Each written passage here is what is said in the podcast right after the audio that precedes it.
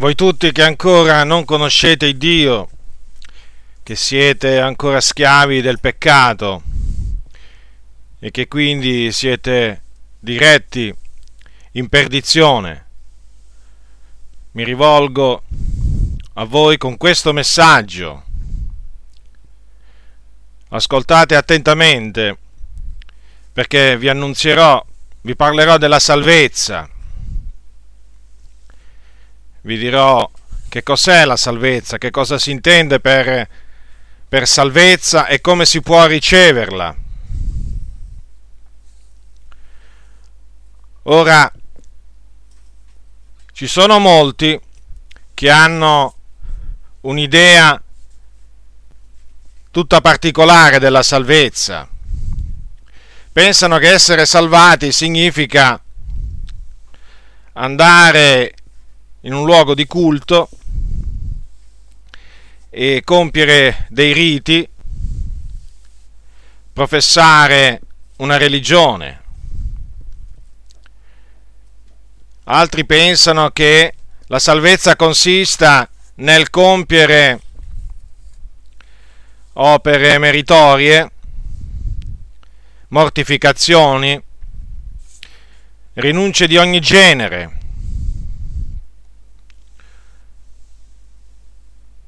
Altri pensano ancora che essere salvati significa essere delle brave persone, in quanto non si uccide, non si ammazza nessuno, non si ruba, non si commette adulterio. Per molti la salvezza è quella, infatti quante volte alla mia domanda sei salvato? Quante volte mi sono sentito rispondere, ma sono una brava persona, tutto sommato, sono un bravo, un bravo ragazzo, un buon, un buon padre di famiglia, sono casa e lavoro, provvedo ai miei, non sono malvagio come lo sono tanti altri. Bene, questa è la risposta che si ottiene da tanti alla domanda sei salvato? Poi ci sono altri che, come ho detto prima, professano una religione e alla domanda sei salvato ti rispondono beh non sono così presuntuoso eh, dopo, da dirlo.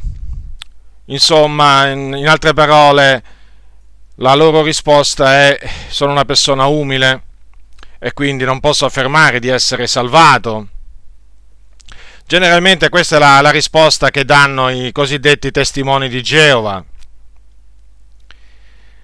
perché loro si ritengono così umili, ma così umili che si guardano bene dal dire di essere salvati. D'altronde non lo sono, non lo potrebbero dire, perché loro hanno un concetto della salvezza che è completamente estraneo un'idea della, della salvezza che è completamente strana all'insegnamento della parola di Dio. Non solo su che cos'è la salvezza, ma anche su come la, la si riceve. Poi ci sono, per esempio, i cattolici romani. Alla domanda sei salvato? Ma mi sono sentito rispondere pressoché sempre o da suore, preti, cattolici normali? Beh, la risposta è stata, ma spero, spero di essere salvato, come dire, spero che mi vada bene, non so quello che mi succederà, ma spero nella misericordia divina, spero che lui un giorno si ricordi di me, delle mie buone opere. Ecco, la risposta che, che si ottiene, che ho ottenuto da tanti anche queste persone non sanno che cos'è la salvezza e meno che meno sanno come ottenerla. Ora la Bibbia dice chiaramente che Gesù Cristo, il figlio di Dio, è venuto per cercare e salvare ciò che era perito. E dice anche che Dio non ha mandato il suo figliolo nel mondo ma, per giudicare il mondo, ma perché il mondo sia salvato per mezzo di Lui. Quindi esiste una salvezza, esiste uno stato dell'essere salvati, esiste. Quello che dice la Bibbia è verità e va creduta. La verità va creduta. Se la Bibbia parla di una salvezza, vuol dire che esiste questa salvezza. E quindi bisogna vedere in che cosa consiste questa salvezza in base all'insegnamento della parola di Dio, non in base alle tradizioni umane, ma in base alla parola di Dio. Adesso vi spiegherò che cosa significa essere salvati. Ora, innanzitutto essere salvati significa essere stati vivificati, cioè essere stati risuscitati spiritualmente.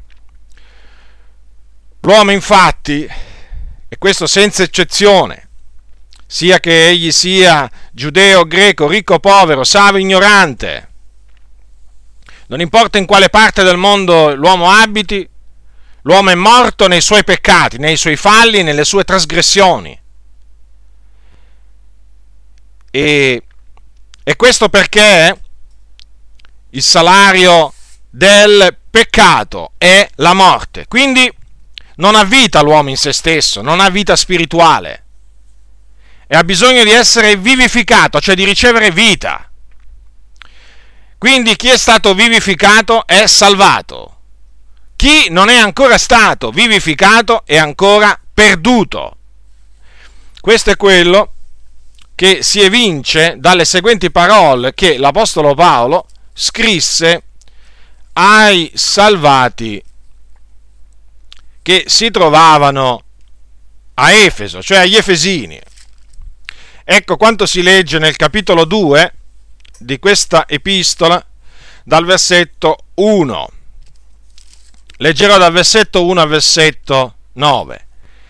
E voi pure ha vivificati, voi che eravate morti nei vostri falli e nei vostri peccati, ai quali un tempo vi abbandonaste seguendo l'andazzo di questo mondo, seguendo il principe della potestà dell'aria di quello spirito che opera al presente negli uomini ribelli, nel numero dei quali noi tutti pure, immersi nelle nostre concupiscenze carnali, siamo vissuti altra volta, ubbidendo alle voglie della carne e dei pensieri, ed eravamo per natura figlioli d'ira come gli altri. Ma Dio, che è ricco in misericordia, per il grande amore del quale ci ha amati, anche quando eravamo morti nei falli, ci ha vivificati con Cristo. Egli è per grazia che siete stati salvati e ci ha risuscitati con lui e con lui ci ha fatti sedere nei luoghi celesti in Cristo Gesù, per mostrare nell'età a venire l'immensa ricchezza della sua grazia nella benignità che egli ha avuta per noi in Cristo Gesù, poiché è per grazia che voi siete stati salvati mediante la fede e ciò non viene da voi, è il dono di Dio, non è in virtù d'opere, affinché niuno si glori. Quindi, come potete vedere, l'Apostolo Paolo dice a quei credenti che prima essi erano morti, cioè prima di, di conoscere il Signore loro erano morti nei loro peccati, nelle loro trasgressioni. E poi erano stati vivificati e risuscitati con Cristo spiritualmente. E questo, naturalmente, Dio lo aveva fatto per mostrare la sua immensa grazia. Per cui poi egli dice a, quei, a quelle persone che erano state vivificate, che erano state salvate per grazia. Per mezzo naturalmente della fede in Cristo, perché questa salvezza si sperimenta in Cristo, mediante Cristo Gesù. Perché appunto è solo mediante la fede che si ottiene la giustificazione, la remissione dei peccati. Vedete, il peccato è entrato nel mondo tramite un solo uomo, cioè Adamo. Ma altrettanto tramite un solo uomo e tramite il peccato di Adamo è entrata la morte spirituale nel mondo, morte spirituale che è passata su tutti gli uomini, e tramite un solo uomo è entrata nel mondo anche, che cosa? La resurrezione spirituale, che si sperimenta appunto quando si crede in Gesù Cristo. Perché? Perché quando si crede in Gesù Cristo si riceve la remissione, la cancellazione di tutti i propri peccati, si viene giustificati davanti a Dio, cioè si ottiene la giustificazione che dà vita. Così la chiama la Bibbia, la giustificazione che dà vita. E appunto in virtù della giustificazione che dà vita, coloro che credono in Gesù Cristo vengono vivificati, ricevono la vita, quella vita che prima non avevano. Ecco perché noi, per la grazia di Dio, possiamo dire di essere stati vivificati. Vivificati. Un giorno eravamo morti, ci fu un tempo in cui eravamo morti nei nostri peccati, ma avendo creduto nel Signore Gesù Cristo abbiamo ottenuto la giustificazione che dà vita e quindi siamo stati vivificati. Adesso abbiamo vita in noi per la grazia di Dio e quindi abbiamo comunione con Dio. E possiamo dire con assoluta certezza che ora viviamo a cagione di Cristo. Non siamo più morti nei nostri peccati e nelle nostre trasgressioni, perché il Dio ci ha vivificati in Cristo Gesù. Ecco dunque che cosa significa essere salvati o essere stati salvati. Essere stati salvati significa essere stati vivificati con Cristo, cioè avere ricevuto la vita di Dio. E questa vita si riceve appunto quando si crede nel Signore Gesù Cristo.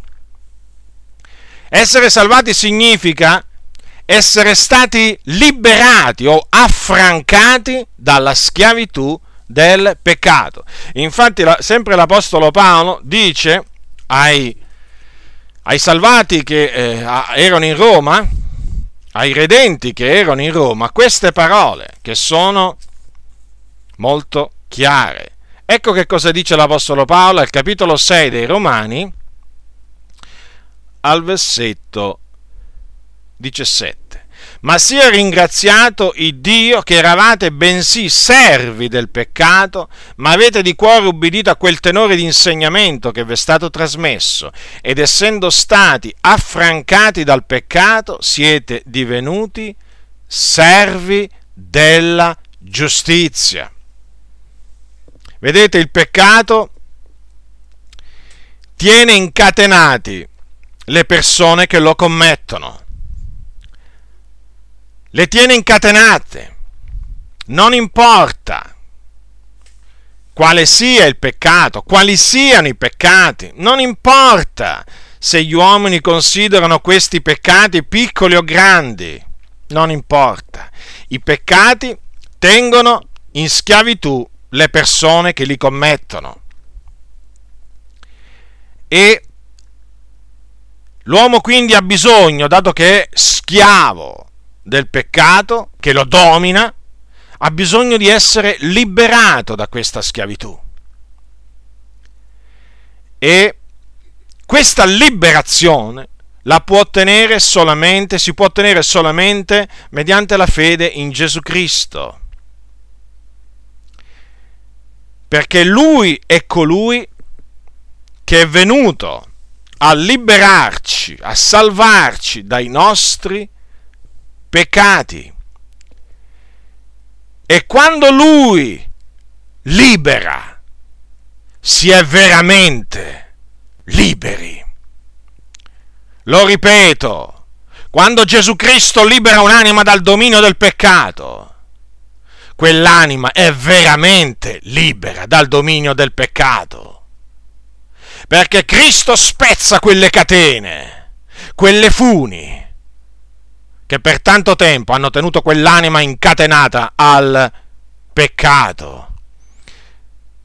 Noi siamo stati salvati dal peccato per la grazia di Dio, lo ripeto, per la grazia di Dio, io che vi parlo, io che vi parlo, anch'io ero schiavo del peccato, anch'io non potevo fare a meno del peccato, anch'io ero dominato da vari vizi, da varie concupiscenze, ma un giorno il Signore mi ha liberato, mi ha affrancato. Questo non significa che sono diventato perfetto, infallibile, no, non si diventa infallibili, si diventa salvati, e che è un'altra cosa. E mi ricordo che quando sono stato salvato, mediante la fede in Gesù Cristo naturalmente, mi ricordo che mi sentii libero, libero fu come se veramente delle funi fossero state spezzate, delle funi proprio che mi tenevano proprio fermo. Immaginate, immaginate una persona che è incatenata, che rimane incatenata per 18 anni a delle catene. In tutto questo periodo riesce a malapena a muoversi, Ebbene, arriva qualcuno che un giorno libera quella persona spezzando quelle catene. Quella persona recupera la libertà. E quella persona può dire con assoluta certezza, ero legato, ero incatenato, ma ora sono libero. Ebbene, la stessa cosa, la stessa cosa può dire chiunque ha sperimentato la salvezza di Dio il peccato mi dominava, ma ora sono libero dal dominio del peccato, sono libero. Veramente libero. No, perché ci sono alcuni che dicono di essere liberi, ma non sono veramente liberi. Invece i redenti sono veramente liberi, perché lo ha detto Gesù se il, figliuolo vi farà liberi, sarete veramente liberi, cioè quella che colui che ripone la sua fede in Cristo Gesù sperimenta è una vera libertà, non è una forma di autosuggestione, ma proprio una liberazione reale, proprio che avverte, sente essersi verificata in lui per la grazia di Dio. Perché come abbiamo visto è scritto, è per grazia che voi siete stati salvati, non per opere. Ora, essere salvati significa possedere la vita eterna. Infatti è scritto, chi crede ha vita eterna. Ed è anche scritto, queste parole le, le ha dette Giovanni, uno dei discepoli di Gesù, io vi ho scritto queste cose affinché sappiate che avete la vita eterna, voi che credete nel nome del figliolo di Dio. Voglio puntualizzare che Giovanni dice voglio che sappiate. In sostanza, perché quando dici io vi ho scritto queste cose affinché sappiate, è come se dicessi io voglio che sappiate. Che cosa? Che avete la vita eterna. Avete, non avrete. Avete. E a chi si rivolge? Sempre a persone che hanno creduto in Gesù Cristo. Infatti dice voi che credete nel nome del figliolo di Dio. Quindi chi è salvato è sicuro che quando morirà continuerà a vivere con il Signore in cielo. In paradiso, al terzo cielo. Il paradiso è chiamato anche terzo cielo perché quella è la dimora dei salvati immediatamente dopo la morte. Un luogo meraviglioso gli apostoli, che sono vissuti nel primo secolo d.C., erano salvati e avevano questa certezza. Infatti l'Apostolo Paolo disse di lui e dei suoi collaboratori siamo pieni di fiducia e abbiamo molto più caro di partire dal corpo ed abitare col Signore. In virtù di che cosa poteva dire quelle parole? In virtù di che cosa poteva esprimere quella ferma fiducia, quella ferma certezza di avere la vita eterna? In virtù della grazia di Dio che si era manifestata nella sua vita, in virtù della salvezza che lui aveva ottenuto per la grazia di Dio, credendo in Gesù Cristo. Quindi, avere la vita eterna significa non avere più paura della morte, perché se uno, se uno che ha creduto è sicuro che quando morirà andrà, in, andrà col Signore in cielo, che paura può avere della morte? Se la morte costituisce semplicemente un trapasso da questo mondo a un mondo migliore, pa- perché uno dovrebbe avere paura della morte? La morte certamente è una cosa in se stessa brutta, è una cosa amara, certamente. Però agli occhi del Signore la morte dei suoi diletti è cosa preziosa, è cosa di gran momento.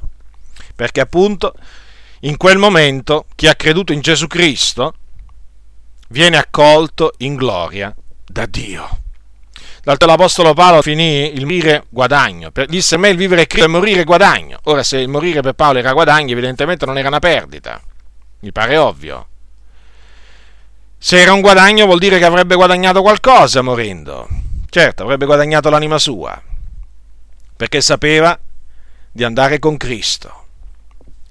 Sapeva di andare con Cristo, aveva questa certezza che era cosa di gran lunga migliore, cosa di gran lunga migliore di vivere su questa terra, per lui, per l'Apostolo Paolo. Ed anche per noi, per la grazia di Dio, è così anche noi appunto abbiamo questo desiderio, abbiamo questa fiducia. La stesso desiderio e la stessa fiducia che aveva l'Apostolo Paolo. Perché? Perché abbiamo creduto nel Signore Gesù Cristo.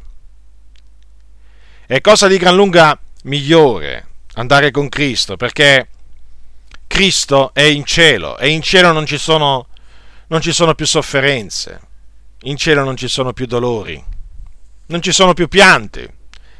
In cielo veramente le cose,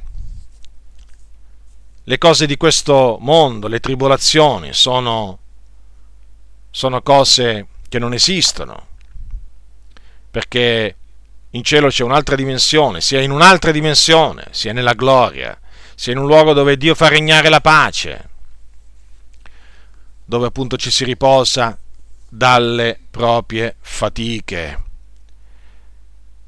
In cielo si vive un'esistenza totalmente diversa da quella che vivono invece i perduti in un altro luogo ultraterreno, che è l'inferno, che è nel cuore della terra ed è un luogo di tormento dove c'è un fuoco non attizzato da mano d'uomo, e dove vanno coloro che muoiono perduti, coloro che in sostanza muoiono morti nei loro peccati, cioè muoiono nei loro peccati, muoiono schiavi del peccato. Quello è un luogo terribile, un luogo terribile dove sono diretti appunto i perduti. Quindi ti ho fatto sapere che, che cos'è la salvezza, che cosa significa essere salvati. E naturalmente, dato che ancora tu non sei salvato, tu che mi stai ascoltando, sei venuto a sapere anche dove andrai dopo morto se muori nei tuoi peccati andrai all'inferno. Questo è quello che dice la Bibbia. Perché? Perché sei un peccatore. Perché ti ripeto, sei morto nei tuoi peccati e schiavo del peccato. Quindi per ottenere la salvezza è necessario credere in Gesù Cristo, il Figlio di Dio. Ma bada bene, credere in Gesù Cristo non significa semplicemente credere che Lui è esistito, perché tanti credono che Gesù sia esistito, sia un personaggio del passato. No, non significa credere in Gesù Cristo semplicemente che Lui è esistito, ma significa credere che Lui morì sulla croce per i nostri peccati e dopo tre giorni risuscitò dai morti. In accordo con quello che era stato predetto nelle scritture profetiche. Sì, perché la morte di Gesù, la morte di Gesù Cristo e la sua resurrezione erano state predette da Dio tramite dei profeti molto tempo prima che Gesù venisse in questo mondo.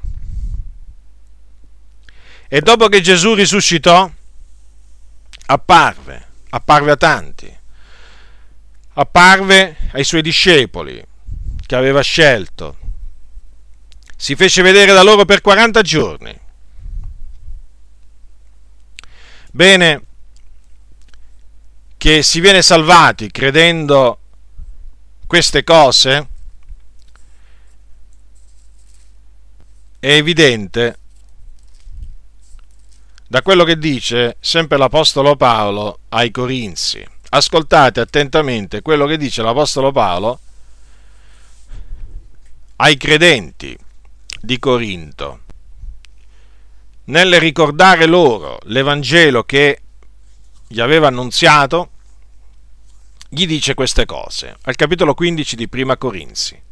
Fratelli, io vi rammento l'Evangelo che vi ho annunziato, che voi ancora avete ricevuto, nel quale ancora state saldi, e mediante il quale siete salvati, seppur lo ritenete quale ve l'ho annunziato, a meno che non abbiate creduto in vano.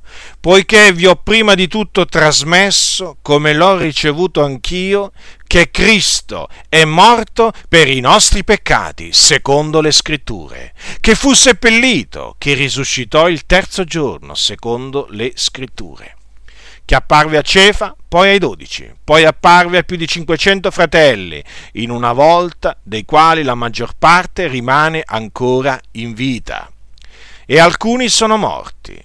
Poi apparve a Giacomo, poi a tutti gli apostoli. E ultimo di tutti apparve anche a me come all'aborto, perché io sono il minimo degli apostoli e non sono degno d'essere chiamato apostolo perché ho perseguitato la Chiesa di Dio. Ma per la grazia di Dio io sono quello che sono e la grazia sua verso di me non è stata vana, anzi ho faticato più di loro tutti, non già io però, ma la grazia di Dio che è con me. Sia dunque io o siano loro, così noi predichiamo e così voi avete creduto. Quindi quelle persone erano state salvate mediante la loro fede nel messaggio dell'Evangelo che l'Apostolo Paolo aveva trasmesso loro. È evidente. Paolo dice, Paolo dice, mediante il quale siete salvati. Quindi la salvezza si ottiene gratuitamente, mediante la fede nella morte spiatoria di Gesù Cristo e nella sua resurrezione avvenuta tre giorni dopo. Questa così grande salvezza solo in questa maniera si può ottenere. Il messaggio degli apostoli era credi nel Signore Gesù e sarai salvato. Infatti quando il carceriere di Filippi un giorno chiese agli apostoli che devo fare io per essere salvato. La risposta immediata degli apostoli fu la seguente, la seguente credi nel Signore Gesù e sarai salvato tu e la casa tua. Vedete?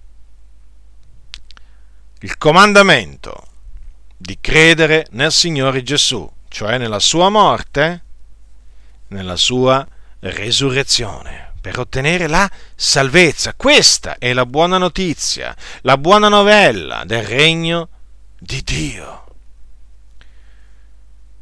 Quindi se per grazia, perché appunto si ottiene mediante la fede in Gesù Cristo, non è più per opere. No, non è più per opere. E quindi, se tu sei un cattolico romano, devi sapere questo, che tutti i tuoi sforzi, tutti i tuoi sacrifici, tutte le tue mortificazioni, tutti i tuoi pellegrinaggi, tutti i tuoi rosari,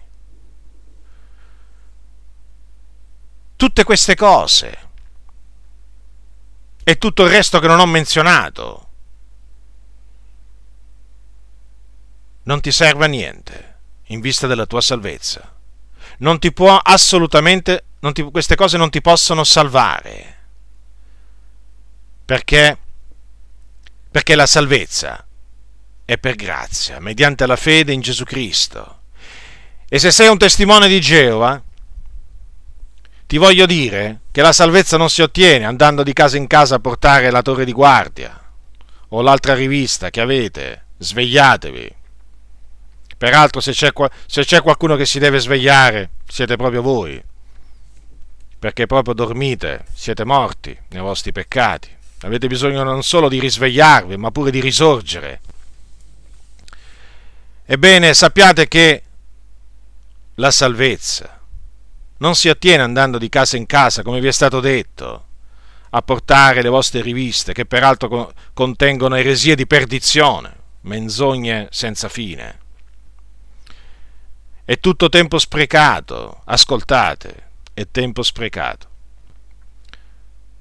La salvezza non è per opere, la salvezza è per grazia, mediante la fede in Cristo Gesù. E questa è la buona notizia. La parola Evangelo significa buona novella.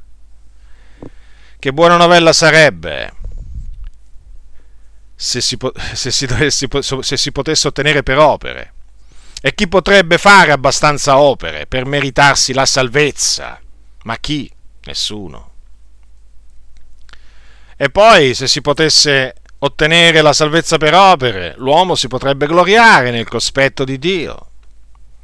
Potrebbe dire io ho meritato di essere salvato, e invece no. Invece no, l'uomo non può dirlo. Perché? Perché la salvezza è gratuita in virtù del fatto che Gesù Cristo ha pagato già il prezzo, appieno lo ha già pagato il prezzo del riscatto dell'anima nostra, quando sulla croce del Golgota versò il suo prezioso sangue per i nostri peccati. Considera per un momento questo, ma domandati, ma Gesù sulla croce perché ha versato quel suo sangue? Perché Gesù ha sofferto così tanto? Fu un caso la sua la sua morte? No, non fu un caso. Fu qualcosa predeterminato da Dio nel suo grande amore verso tutti noi. Infatti Dio aveva preordinato il suo figliuolo ancora prima della fondazione del mondo, affinché egli offrisse se stesso per tutti noi. Offrisse la sua vita come prezzo di riscatto per liberarci, per vivificarci, per liberarci dalla schiavitù del peccato e per darci la vita eterna. Considera, considera attentamente Gesù, il figlio di Dio, che prima di venire in questo mondo, prima di nascere, era nella gloria, in cielo, con Dio Padre, da ogni eternità. considera. Lui un giorno è diventato simile ai figlioli degli uomini, ha preso forma di servo, è venuto in questo mondo di tenebre. Per fare che cosa? Per fare che cosa? Per deporre la sua vita per noi. Per, infatti si fece ubbidiente fino alla morte, alla morte della croce. Si fece ubbidiente fino alla morte, il figlio di Dio, per dare la vita a noi, che eravamo morti nei nostri peccati, per darci la salvezza eterna a noi che eravamo perduti. Quale grande amore, quale grande amore? Dio ha manifestato verso di noi mandando il suo figliolo in questo mondo. Noi siamo grati a Dio, siamo veramente grati al Signore per avere mandato il suo unigenito figliuolo a morire sulla croce per noi, che non meritevamo nulla, proprio nulla. Quando considero quello che ero prima di conoscere il Signore, dico, ma Signore, ma che cosa meritavo da te? Non meritavo proprio nulla. Però al Signore è piaciuto, al Signore è piaciuto salvarci. Al Signore è piaciuto salvarmi e adesso sono in obbligo. L'amore di Cristo mi costringe ad annunziarti la salvezza che è in Cristo Gesù. Veramente è l'amore di Cristo che mi costringe ad annunziarti questo messaggio, perché il mio desiderio è che tu sia salvato, che anche tu sperimenti questa così grande salvezza. Ma ti ripeto, per sperimentarla, per ottenerla, questa meravigliosa e grande salvezza, devi credere che Gesù Cristo è morto per i nostri peccati e risuscitato per la nostra giustificazione dopo tre giorni. E questo lo devi fare dopo esserti ravveduto dei tuoi peccati. Sì, perché ti devi ravvedere dei tuoi peccati, non importa quanti tu ne abbia, non importa. Davanti a Dio sei un peccatore, schiavo del peccato. Quindi riconosciti peccatore davanti al Signore e decidi, decidi di porre termine a questa vita di peccato che hai compiuto fino adesso. Decidi di vivere per il Signore una vita santa e credi appunto in Lui.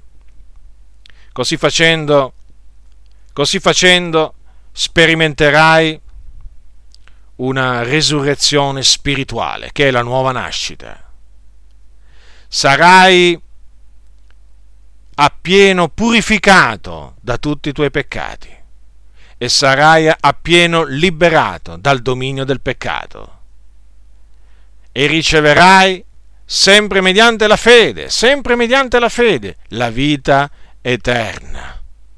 Sì, la vita eterna, che è il dono di Dio. E quindi non avrai più paura di morire quella paura che ti assale, non l'avrai più. Perché? Perché avrai la vita eterna. E quando morirai andrai in cielo, in paradiso. Perché il sangue di Gesù, perché il sangue di Gesù ti ha purificato da tutti i tuoi peccati. Questo è il lieto annunzio che ti reco da parte di Dio ma ti avverto,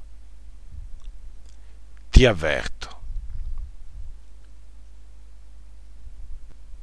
che se tu rifiuti di ravvederti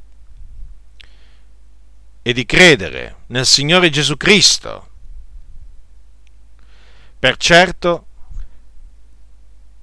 quando morirai, non andrai per niente in cielo, andrai all'inferno. Sappilo questo, sappilo. E là non avrai più possibilità di essere salvato. Non ti rimarrà altro che patire tormenti indicibili prodotti dal fuoco dell'inferno, in attesa della resurrezione in quel giorno, quando risusciterai, ma in risurrezione di giudicio. Comparirai davanti al tribunale di Dio, sarai trovato colpevole e sarai condannato all'obbrobrio, a un'eterna infamia, perché sarai gettato nello stagno ardente di fuoco di zolfo, che è un altro luogo di tormento, dove sarai tormentato per l'eternità. Il tuo tormento non, ha, non avrà più fine. E questo perché? Perché avrai rifiutato la salvezza che Dio ti ha offerto. Quindi non indurare il tuo cuore, non indurare il tuo cuore. Riconosciti un miserabile peccatore davanti al Signore. Riconosci di avere trasgredito la sua legge, riconoscilo. Lo fai davanti al Creatore, non lo fai davanti a un uomo, sai? Lo fai davanti al Creatore dell'universo. Umiliati, umiliati e credi nel nome del figliolo di Dio per ottenere questa così grande salvezza. Questa così grande salvezza.